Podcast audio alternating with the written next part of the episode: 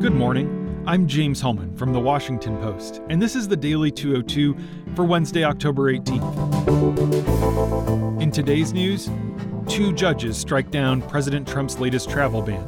There are now prototypes for a possible border wall, and another Hail Mary on healthcare is likely to fail.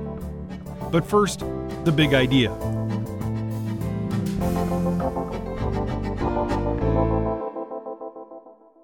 Ex CIA officers are running for Congress as Democrats. Democratic alumni of the Central Intelligence Agency are challenging Republican incumbents from Virginia to Michigan and New York. They are alarmed by President Trump and galvanized by Russian interference in the 2016 election. Abigail Spanberger in Virginia spent eight years overseas as an operations officer for the CIA, recruiting and developing spies with a focus on counterterrorism. Three years ago, she left the agency and moved home to the suburbs of Richmond, where she grew up. Now, the 38 year old is challenging Dave Brat, the Freedom Caucus leader who toppled House Majority Leader Eric Cantor in a 2014 primary. Elissa Slotkin was in her first week as a graduate student at Columbia University in New York City when the September 11, 2001 attacks happened. Because she was fluent in Arabic, the CIA recruited her to be a Middle East analyst and deployed her to Baghdad. She served three tours in Iraq over five years.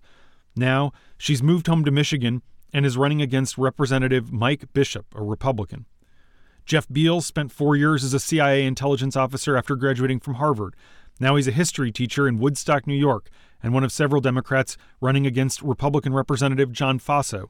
Why are all of these people running? Well, the president has antagonized the intelligence community by questioning the expertise and professionalism of employees at the various spy agencies. Shortly before taking office, Trump memorably compared the intelligence community he now oversees to Nazi Germany. Most significantly, he's never fully accepted their conclusion that Vladimir Putin ordered a comprehensive cyber campaign to sabotage the presidential election and help his campaign. The CIA prides itself on being independent and nonpartisan. People from across the ideological spectrum work there. They don't want the agency to be overly politicized. The former CIA officials seeking elected office for the first time are worried about the direction of the country, and they think that the world is a tinderbox that needs a steady hand. Because both of the women I mentioned are challenging Republican incumbents in districts that Trump won by seven points last year, they're running as pragmatic moderates who are eager to work across the aisle with both sides. To be sure, there are pitfalls to running as a CIA alum. Kevin Strouse was a Democratic candidate in Pennsylvania in 2014. He said afterwards that his CIA background didn't translate very well. He said he couldn't discuss a lot of what he knew, and he couldn't tell his coolest stories. He was also used to giving dry and dispassionate briefings as an analyst, not fiery stump speeches. And he said voters quizzed him about surveillance programs, overthrowing foreign regimes, and that they incessantly asked him about his thoughts on the show Homeland. This year, the former CIA officers who will be on the ballot are bracing for the Russians to once again wage an influence campaign. They expect they will be targets. And that's the big idea. Here are three other headlines that should be on your radar. Number one, a federal judge in Maryland early today issued a second halt on the latest version of Trump's travel ban, asserting that the president's own comments on the campaign trail and Twitter convinced him that the directive is akin to an unconstitutional ban on Muslims. The Maryland judge issued a somewhat less complete halt on the ban than his counterpart in Hawaii did yesterday. Yesterday's decision meant that the administration cannot restrict the entry of travelers from six of the eight countries that officials said were unable or unwilling to provide information that the United States wants to vet that country's citizens. Trump was blocked by courts from imposing his previous two versions of the travel ban, but the ultimate question of whether he has the authority to implement such a measure remains somewhat murky and will likely be decided by the Supreme Court. Number two, Several companies are building prototypes of what the U.S. Mexico wall could be in a rundown neighborhood of Tijuana, Mexico this month. The eight models will be 30 feet tall and 30 feet long each. Some have reinforced bases, while others are topped with metal spikes.